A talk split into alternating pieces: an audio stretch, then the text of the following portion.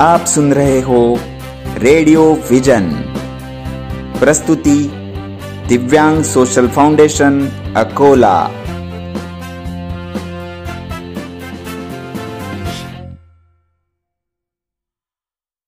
नमस्ते दोस्तों, मैं प्राध्यापक विशाल कोरडे, रेडियो विजन अकोला और दिव्यांग सोशल फाउंडेशन अकोला के माध्यम से आप सभी का हार्दिक स्वागत करता हूँ। दोस्तों आज है इंटरनेशनल डॉटर्स डे और इस उपलक्ष्य में यह विशेष कार्यक्रम आप सभी के लिए। क्या आप जानते हैं भारत की पहली मिसाइल उमन कौन है? या राफेल विमान को भारत में कौन सी उमन पायलट उड़ाने जा रही है? तो इन सब सवालों के जवाब मिलेंगे हमारे इस विशेष कार्यक्रम में। कार्यक्रम का लेखन और निवेदन किया है स्वाति झुंझुनवाला ने। निर्मिति सहयोग है, हिमांशु निमकरडे। संकल्पना और प्रस्तुति है प्राध्यापक विशाल कोरडे की। तो श्रोताओं, इंटरनेशनल डॉटर्स डे के उपलक्ष्य में यह विशेष कार्यक्रम आप सभी के लिए। उंगली पकड़ के तूने चलना सिखाया था ना। दहलीज ऊँची है। ये पार करा दे। बाबा मैं तेरी मलका टुकड़ा हूँ तेरे दिल का। एक बार फिर से दहलीज पार करा दे। मुड़ के ना देखो दिल बरो दिल बरो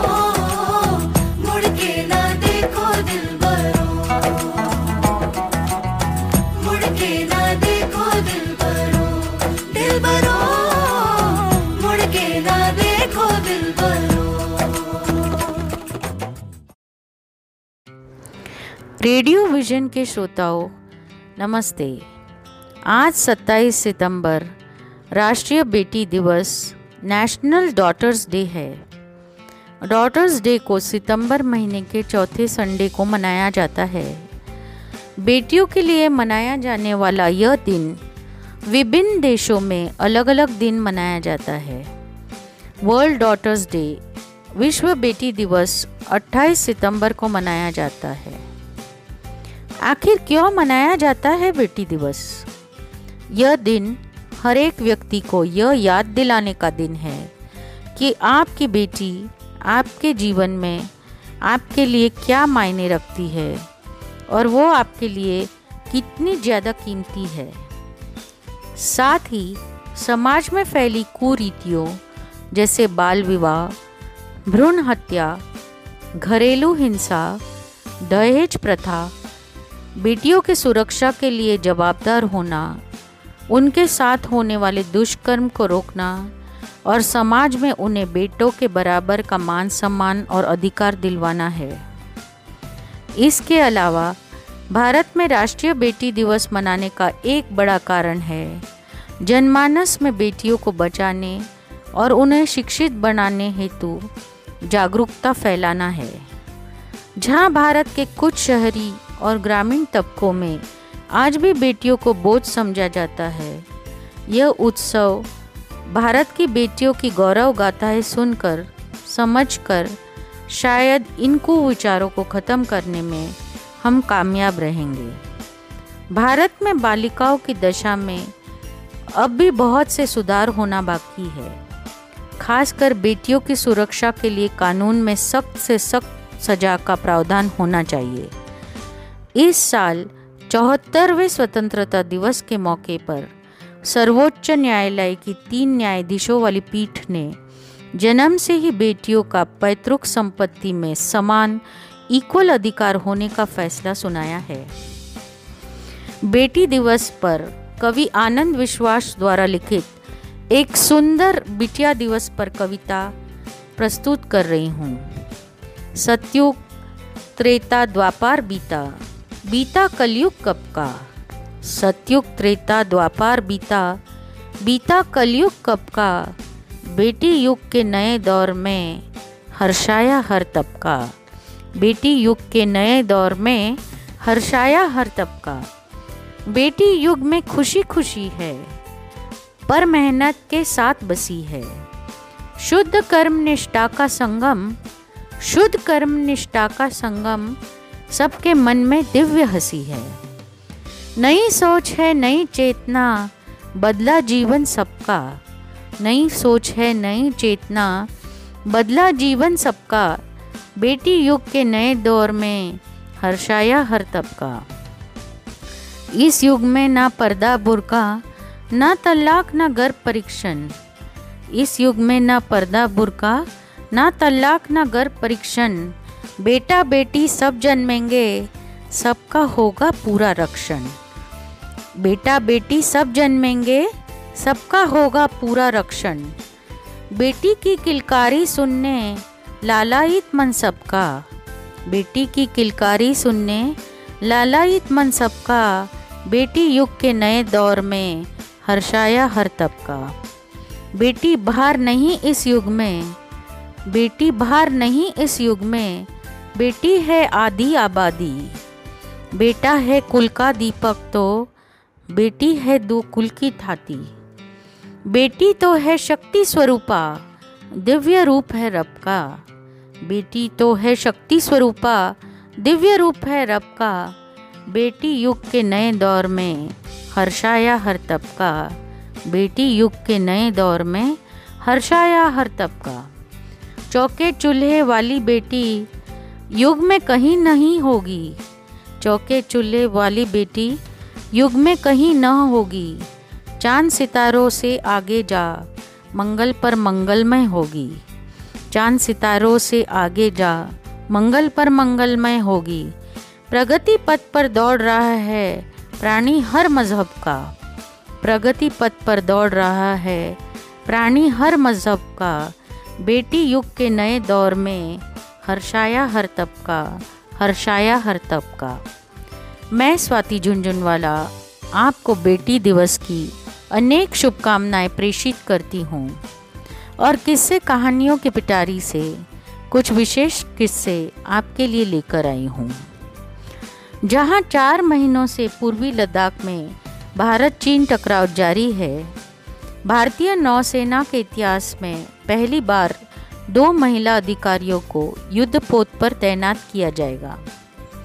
इन्हें हेलीकॉप्टर स्ट्रीम में ऑब्जर्वर एयरबोर्न टेक्नीशियंस के पद के लिए चुना गया है। सब लेफ्टिनेंट कुमुदिनी त्यागी और सब लेफ्टिनेंट प्रीति सिंह देश की पहली महिला एयरबोन टेक्नीशियंस होगी, जो जंगी जहाज़ों के डेक से काम करेंगी। नौसेना में अब तक महिला अधिकारियों को फिक्स्ड विंग एयरक्राफ्ट तक सीमित रखा गया था। ये दोनों बेटियाँ नौसेना के सत्रह अधिकारियों के एक समूह का हिस्सा है। इस उपलब्धि पर सब लेफ्टिनेंट कुमुदिनी त्यागी ने कहा कि इसका श्रेय वो नौसेना ऑब्जर्वर स्कूल के अपने इंस्ट्रक्टर के साथ अपने परिवार और माता पिता को देना चाहती है।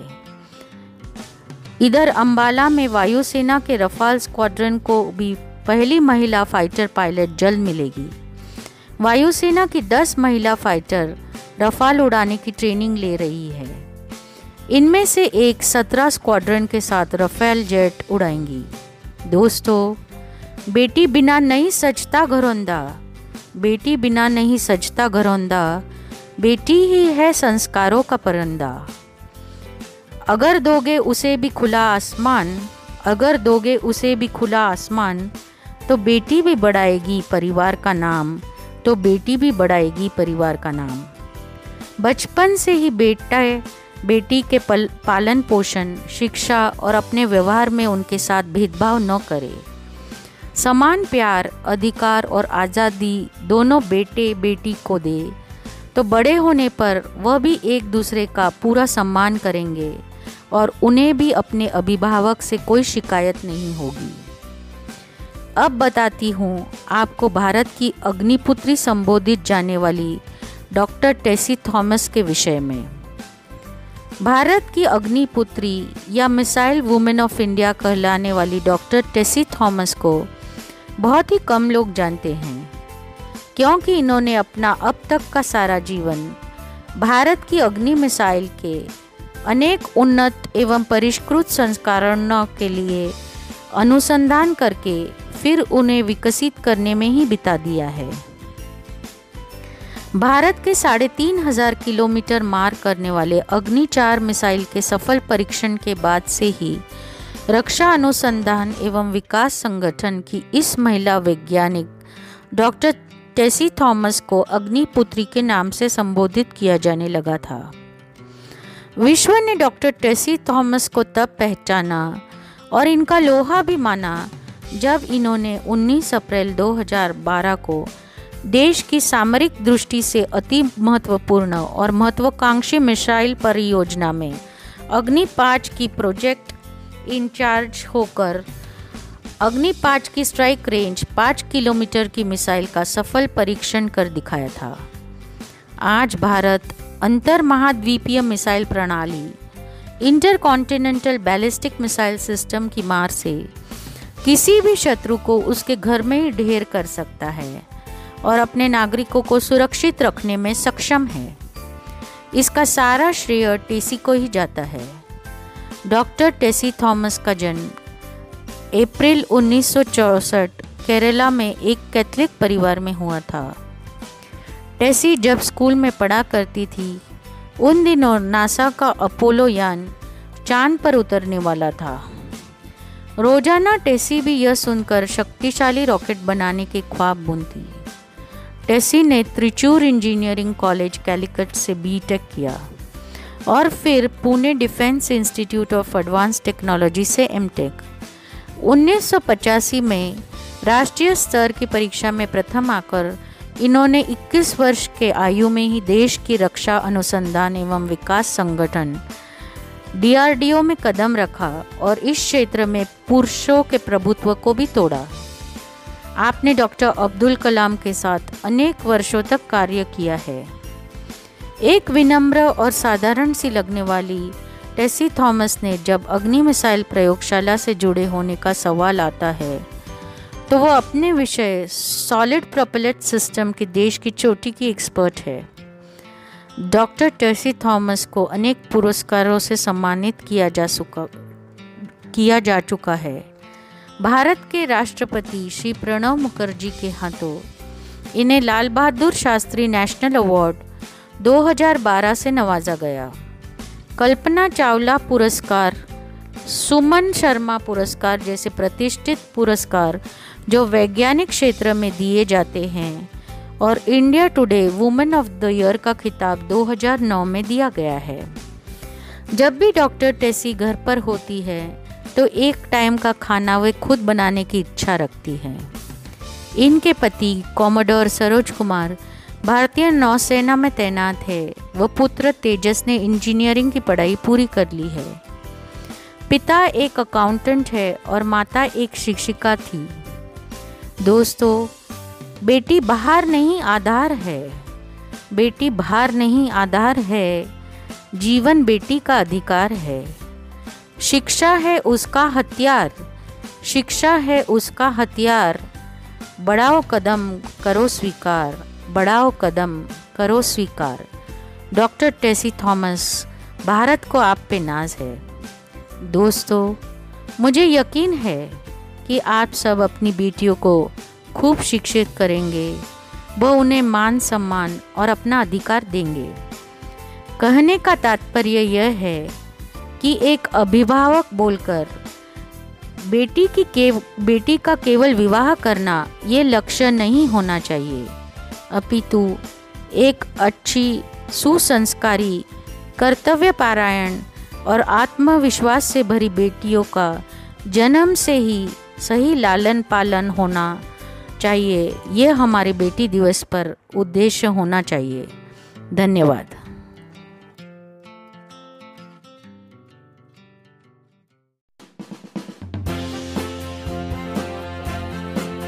आप सुन रहे हो रेडियो विजन। प्रस्तुति Divyang social foundation Akola.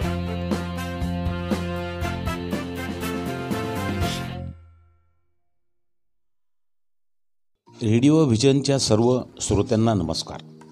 आपण सर्वांना जागतिक पर्यटन दिनाच्या हार्दिक शुभेच्छा. मी डॉक्टर माधव शांताराम देशमुख गेल्या तीस वर्षापासून पर्यटन व्यवसायात कार्यरत आहे. Shri Renuka tours and travels या नावाने भारतात तथा विदेशात पण मी टूर आयोजित करतो. मित्रांनो माझ्या आतापर्यंत बद्रीनाथ केदारनाथच्या चाळीसच्या वर सहली झाल्यात. तर अंदमानच्या पंचवीस केरळ हिमाचल राजस्थान गुजरात नैनिताल अमरनाथ व कैलास यात्रेच्या पण भरपूर सहली झाल्या. पर्यटकांचा कल व माझे हिमालयाचे आकर्षण बघता माझ्या काश्मीरच्या दोनशे बारा सहली झाल्या. वर्षातील सहा महिने मी श्रीनगर काश्मीर येथेच मुक्कामी असतो. श्रीनगर येथे माझे छोटेसे ऑफिस आहे. त्यामुळे आपल्या येथील पर्यटकांच्या मी खूप चांगल्या पद्धतीने त्यांच्या बजेटप्रमाणे सुखसोयी करू शकतो. काश्मीर व लेह लडाखच्या पर्यटनाच्या बाबतीत मी भौगोलिक सांस्कृतिक सामाजिक राष्ट्रीयदृष्ट्या खूप जवळून अभ्यास केला. तेथील स्थानिक लोक आता मला तर तेथील रहिवासी म्हणूनच समजायला लागले मित्रांनो गमतीचा नव्हे तर अभिमानाची बाब म्हणजे विदर्भातील पहिली मोटरबाईक यात्रा एकोणीसशे अठ्ठ्याण्णवमध्ये अकोला ते लेह ते अकोला आम्ही अकोल्याच्या नऊ साहसवीरांनी पूर्ण केली. याचे परवा याच्या प्रवास वर्णनाबाबत माझे साहस लडाख नावाचे पुस्तक पण प्रकाशित झाले आहे.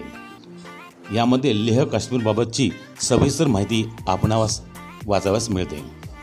मित्रांनो आज सत्तावीस सप्टेंबर जागतिक पर्यटन दिवस म्हणून जगभरात मोठ्या उत्साहात साजरा केला जातो.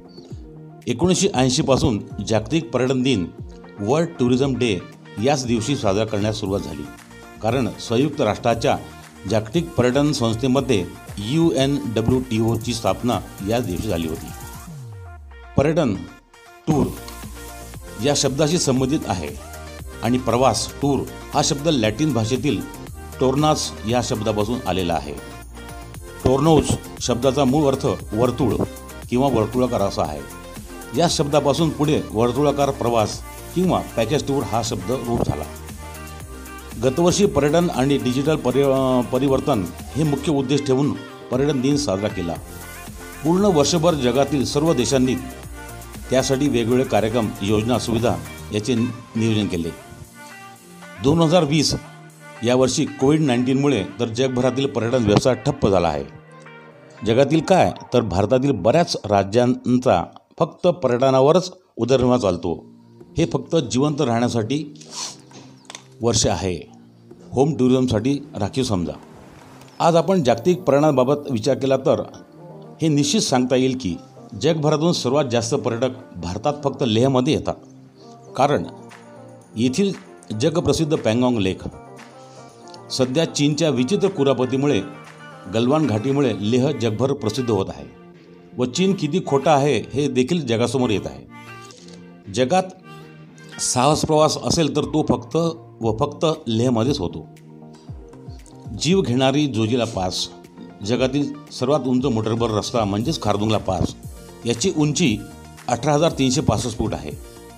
हा पास उंचावर असल्यामुळे इथे ऑक्सिजनचे प्रमाण खूप कमी आहे व या प्रदेशात एका बाजूला वाळवंट व लगेच दुसऱ्या बाजूला बर्फच बर्फ पाहास मिळतो. त्याचप्रमाणे विविध रंगांचे पर्वत सियाचीन पायथ्याची असलेले प्रसिद्ध नुबरा व्हॅली तेथील प्राचीन मॉनेस्टी पर्यटकांचे मन मोहित करतात. मोटरबाईक टूर सोबत आता लेहच्या प्रवासात सायकल प्रवास करण्याची साहस फॅड सध्या खूप वाढले आहे. लेह ते विमानाने तर येताच येतं तथा रोडने सुद्धा यायचे झाल्यास मनाली ते सरचू ते लेह हा मार्ग आहे. दुसरा मार्ग श्रीनगर ते सोनमर्ग ते कारगिल ते लेह असा आहे. लेह प्रवासाकरता आपल्यावर सहा दिवसाचा वेळ हवा. विमाने जर आपण लेहला येत असाल तर विमानाने आल्यावर आठ ते नऊ तास नुसतं आपल्याला झोपून राहावं लागतं. नाहीतर हाय टू सिकनेस येतो. कारण लेह हे समुद्र सपाटीपासून पंधरा हजार फुटा उंचीवर आहे. म्हणून आराम करणे हे शारीरिकदृष्ट्या फार महत्त्वाचे आहे. प्रवासी माणसाची सहज प्रवृत्ती आहे. अतिप्राचीन काळातील प्रवासाच्या पद्धती व संकल्पना या आजच्या काळातील प्रवास पद्धती व संकल्पना यापेक्षा वेगळ्या आहेत. प्राचीन काळाचा प्रवास व त्याचा उद्देश नवीन प्रदेश शोध घेणे व्यापार करणे धार्मिक स्थळांना भेट देणे हा होता. हे प्रवासी व व्यापारी विविध भूप्रदेश व देश राज्यातून प्रवास करत असतात त्यामुळे विविध राज्यांच्या राजधान्या शहरे बंदरे बाजारपेठांची केंद्रे व्यापारी मार्ग यांचा त्यांच्याशी संबंध येत असे. हा प्रवास व व्यापारी यातून विविध मानवी समूह संस्कृती याची परस्पर ओळख झाली. अनेक गोष्टींची देवाणघेवाण झाली. एकमेकांच्या समाज जीवन आकलन झाले. प्रवास पर्यटनाचा वा वाढीसाठी या बाबी अनुकूल ठरल्या. मध्ययुगामध्ये व्यापाराची प्र प्रवासाची पद्धतच बदलली आहे. आनंद मिळवण्यासाठी मनोरंजनासाठी प्रवासी संकल्पना प्रथम युरोपियन रोमन लोकांनी रुजवली. आता तर आधुनिक पर्यटन हे गुगल व इंटरनेटने सहज सोपे झाले आहे. आज जरी आपण जागतिक पर्यटन दिवस म्हणून साजरा करत असलो तरी फार पूर्वी पर्यटनाचे महत्त्व आपल्या श्री शंकराचार्यांनी ओळखले व चार पीठांची स्थापना केली. यामध्ये संपूर्ण भारत समाविष्ट झाला. पूर्वेला पुरीधाम पश्चिमेला द्वारका उत्तरेला बद्रीनाथ व दक्षिणेला रामेश्वर. चारधाम यात्रेमुळे आध्यात्मिक सांस्कृतिक राजकीय तथा व्यावहारिकदृष्ट्या भारत जोडला गेला. व पर्यटनाला पण चालना मिळाली. भारतीय पर्यटनाचा इतिहास हा हजारो वर्ष जुना आहे. हजारो वर्षापासून भारतीय उपखंडात लोक तीर्थस्थानाला भेट देण्याकरता एका ठिकाणून दुसऱ्या ठिकाणी फिरत आले. भारतातील ग्रंथातसुद्धा याचे पुरावे सापडतात ज्यात कैलास यात्रा अमरनाथ यात्रा पंढरपूरची वारी कुंभमेळा याचे संदर्भ वाचण्यास मिळतात. इंग्रजांनी जेव्हा भारतावर राज्य केले तेव्हा त्यांच्या दोन राजधानी असत हिवाळी राजधानी आणि उन्हाळी राजधानी. इंग्रज उन्हाळ्यामध्ये महाबळेश्वरला सिमला काश्मीरला उटी म्हैसूर अशा ठिकाणी राहणे पसंत करत. इंग्रज हे राज्यकर्ते होते आणि त्यांच्याकडे कामासाठी किंवा निगराणीसाठी भारतातील काही राजे महाराजे किंवा अधिकारी होते ज्यांना कामानिमित्त इंग्रजांचा मागे त्या त्या ठिकाणी जावे लागत. भारताला स्वातंत्र्य मिळाले इंग्रज देश सोडून गेले पण त्यांच्या मागे येथील श्रीमंत घराणे आणि राजे महाराजे यांना मात्र अशा फिरण्याची चटक लागली. आणि स्वतंत्र भारतात फिरण्याची वेगवेगळे प्रदेश बघण्याची इच्छा तर प्रत्येक सामान्य माणसाला होती. ती या लोकांकडे बघून उदयास आली. आणि अशा अशा प्रकारे आधुनिक भारतात मध्ये हिवाळी पर्यटन उन्हाळी पावसाळी तथा ऋतू पर्यटन उदयास आले. मानसशास्त्रानुसार सुट्टी ही लहान मुलांपासून ते नोकरदार मंडळीपर्यंत सर्वांसाठी अत्यंत गरजेची असते. सुट्टीत पर्यटन करण्यात वेगळी मोज असते. मन आणि शरीर प्रसन्न करणारी गोष्ट म्हणजेच पर्यटन. एका ठराविक कालावधीनंतर आपल्याला नित्य कामातून वेळ काढून प्रवास पर्यटन केल्यास जीवनातील उत्साह संचारतो. जीवनात उत्साह संचारतो तसेच कामात नव्या जोमाने कार्यरत होण्यास मदत मिळते. दैनंदिन प्रवासाव्यतिरिक्त किंवा कामाव्यतिरिक्त केलेला प्रवास. कामातून सुट्टी मिळाली की त्यानुसार आनंद मौज करीत निसर्गाचा आस्वाद घेण्यासाठी केलेले नियोजनबद्ध पर्यटन म्हणजे पुरसतीचे पर्यटन होय. आरोग्य पर्यटनात पर्यटक आल्हाददायक स्वच्छ हवामान आपल्या प्रकृतीत सुधारणा करण्यासाठी अथवा अथवा आहे तशीच ठेवण्याचा प्रयत्न करतो. पूर्वी यालाच हवापर्यट असे म्हणत. शैक्षणिक पर्यटन म्हणजे अभ्यासाच्या दृष्टीने एका ठिकाणाहून दुसऱ्या ठिकाणी गेलेला प्रवास होय. यामध्ये शैक्षणिक सहली शैक्षणिक परिषदा किंवा संशोधनासाठी देशामध्ये किंवा देशाबाहेर केलेला प्रवास याचा समावेश होतो. विद्यार्थ्यांच्या दृष्टीने या पर्य पर्यटनाला जास्त महत्त्व आहे. कारण क्षेत्र अभ्यास केल्यामुळे वेगवेगळ्या संकल्पना समजण्यास मदत होते. आता पर्यटन व्यवसाय खूप प्रगत झाला. पर्यट पर्यटका पर्यटकाला त्याच्या स्वतःच्या बजेटप्रमाणे हॉटेल व वाहन बुक करता येतो. त्याच्या आवडीनिवडीप्रमाणे त्याची वेळप्रमाणे पर्यटन करता येतो. त्याचे आपण पुढील आठ प्रकार बघूया. सांस्कृतिक पर्यटन हेरिटेज कल्चरल टुरिझम यामध्ये गड किल्ले वाडे वर्ल्ड हेरिटेज साईट इत्यादी येतात. यात्रा पर्यटन म्हणजे पिलग्रिम्स डेस्टिनेशन यामध्ये देऊळ तीर्थक्षेत्रे साहस पर्यटन ॲडव्हेंचर टुरिझम यामध्ये ट्रॅकिंग रॅपलिंग पॅराग्लायडिंग डोंगर चढ इत्यादी येतात. शेती पर्यटन म्हणजेच ॲग्रो टुरिझम यामध्ये शेती आणि शेतीविषयक संबंधी असलेले पर्यटनाची संधी. निसर्ग पर्यटन इको टुरिझम यामध्ये जंगल अभयारण्ये इत्यादी येतात. वैद्यकीय पर्यटन म्हणजे मेडिकल टुरिझम इस्पितळे वैद्यकीय केंद्रे योग स योग प्रचार केंद्र आयुर्वेदिक चिकित्सालय इत्यादी येतात. समुद्राकाठचं पर्यटन बीच डेस्टिनेशन क्रीडा पर्यटन स्पोर्ट्स टुरिझम यामध्ये विविध खेळ वॉटर स्पोर्ट्स स्नो स्पोर्ट्स इत्यादी येतात. भारतातील मुख्य पर्यटन स्थळे जर आपण बघितले तर पूर्व भागातील दार्जिलिंग गंगटोक जमशेदपूर कटक पुरी भुवनेश्वर कोलकाता रांची. पश्चिम भागातील जर पर्यटन बघितलं तर द्वारका, अहमदाबाद, माउंट अबू जयपूर, जैसलमेर, जोधपूर, उदयपूर, जैसलमेर.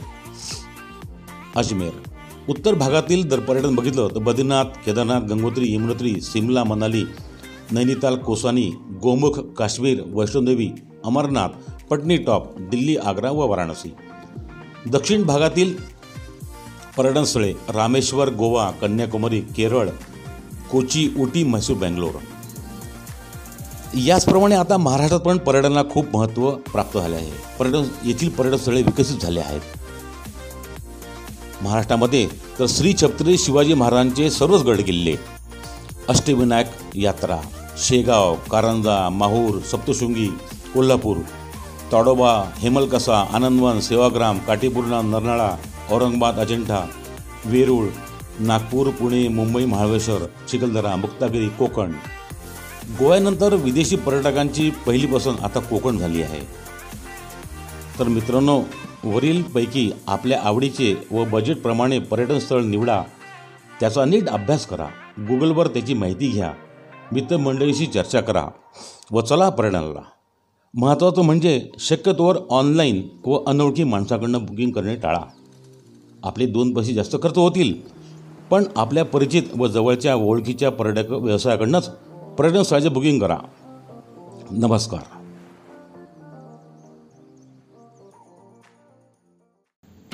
नमस्ते दोस्तों, मैं प्राध्यापक विशाल कोरडे, दिव्यांग सोशल फाउंडेशन, अकोला, और रेडियो विजन के माध्यम से आप सभी का हार्दिक स्वागत करता हूँ।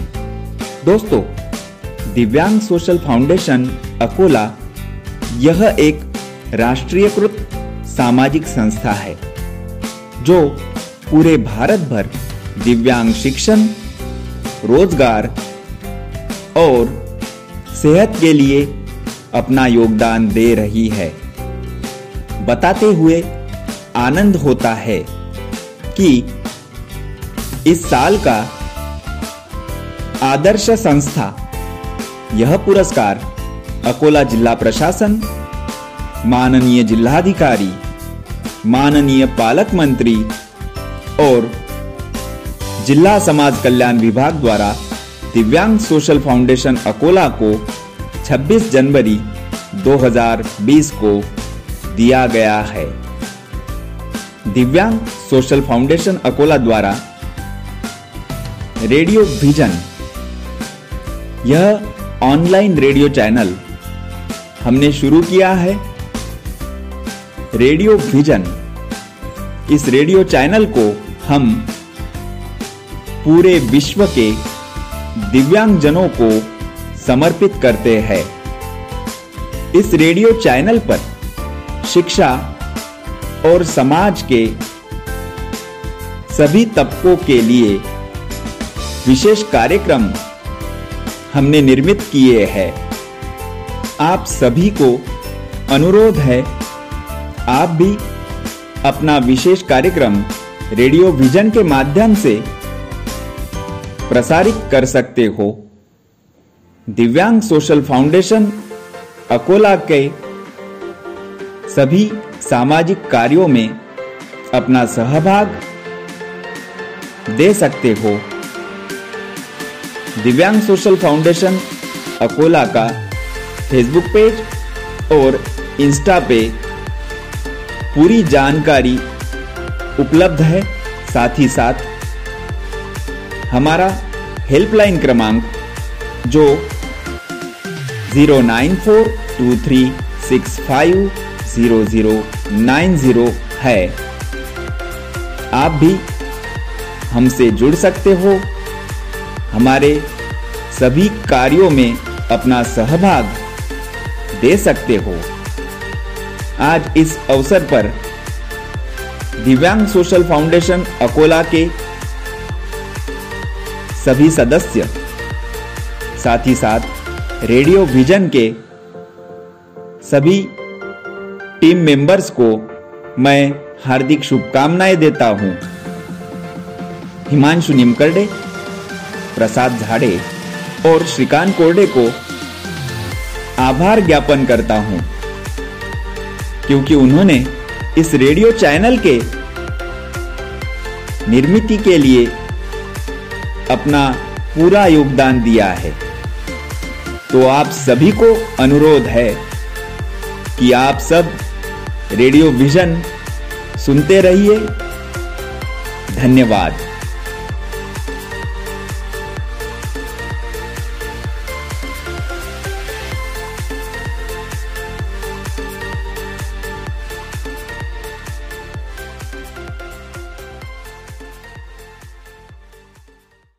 आपण ऐकत आहात रेडिओ व्हिजन. प्रस्तुती दिव्यांग सोशल फाउंडेशन अकोला.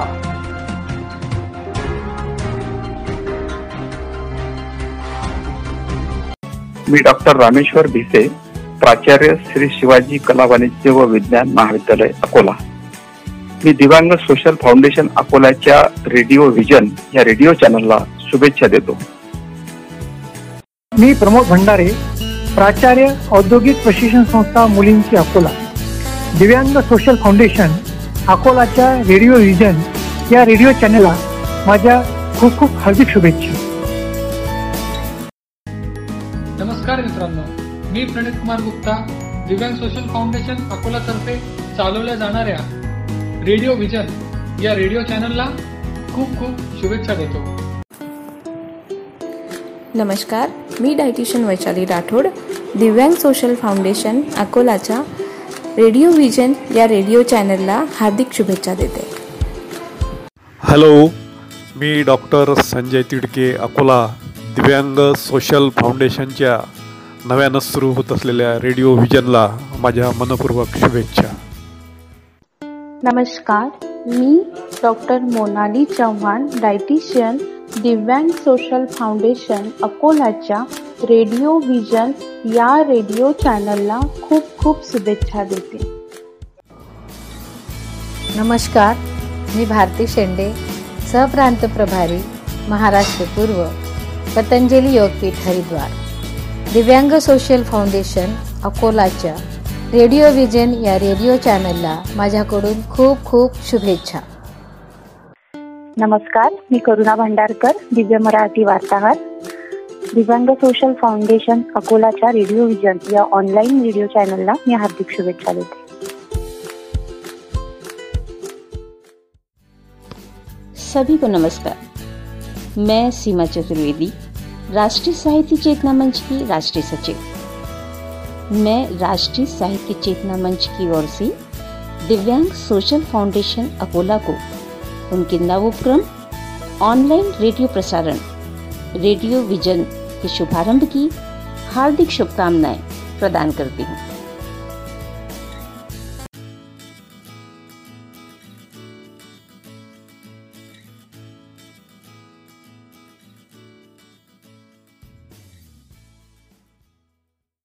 आपण ऐकत आहात रेडिओ व्हिजन प्रस्तुती दिव्यांग सोशल फाउंडेशन अकोला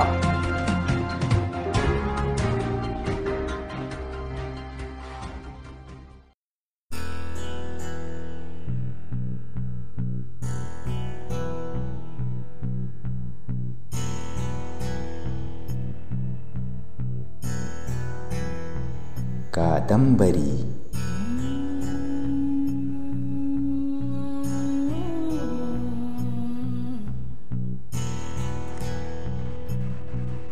कादंबरी एक नवीन मालिका वजा कार्यक्रम.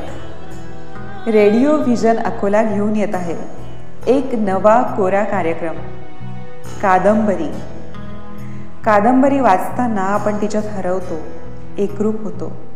शिकतो लेखकाशी बोलतो. आपण कादंबरी जगतो. पण धावपळीत तिला हाती घेऊन बसणं वाचणं होत नाहीये ना? म्हणूनच म्हणूनच मी श्रद्धा वरणकार उपासनी रोज कादंबरी वाचणारे तुमच्यासाठी. आणि ती तुम्ही ऐकाल आपल्या या कार्यक्रमात. तेव्हा भेटू लवकरच या मालिकेत. कादंबरी.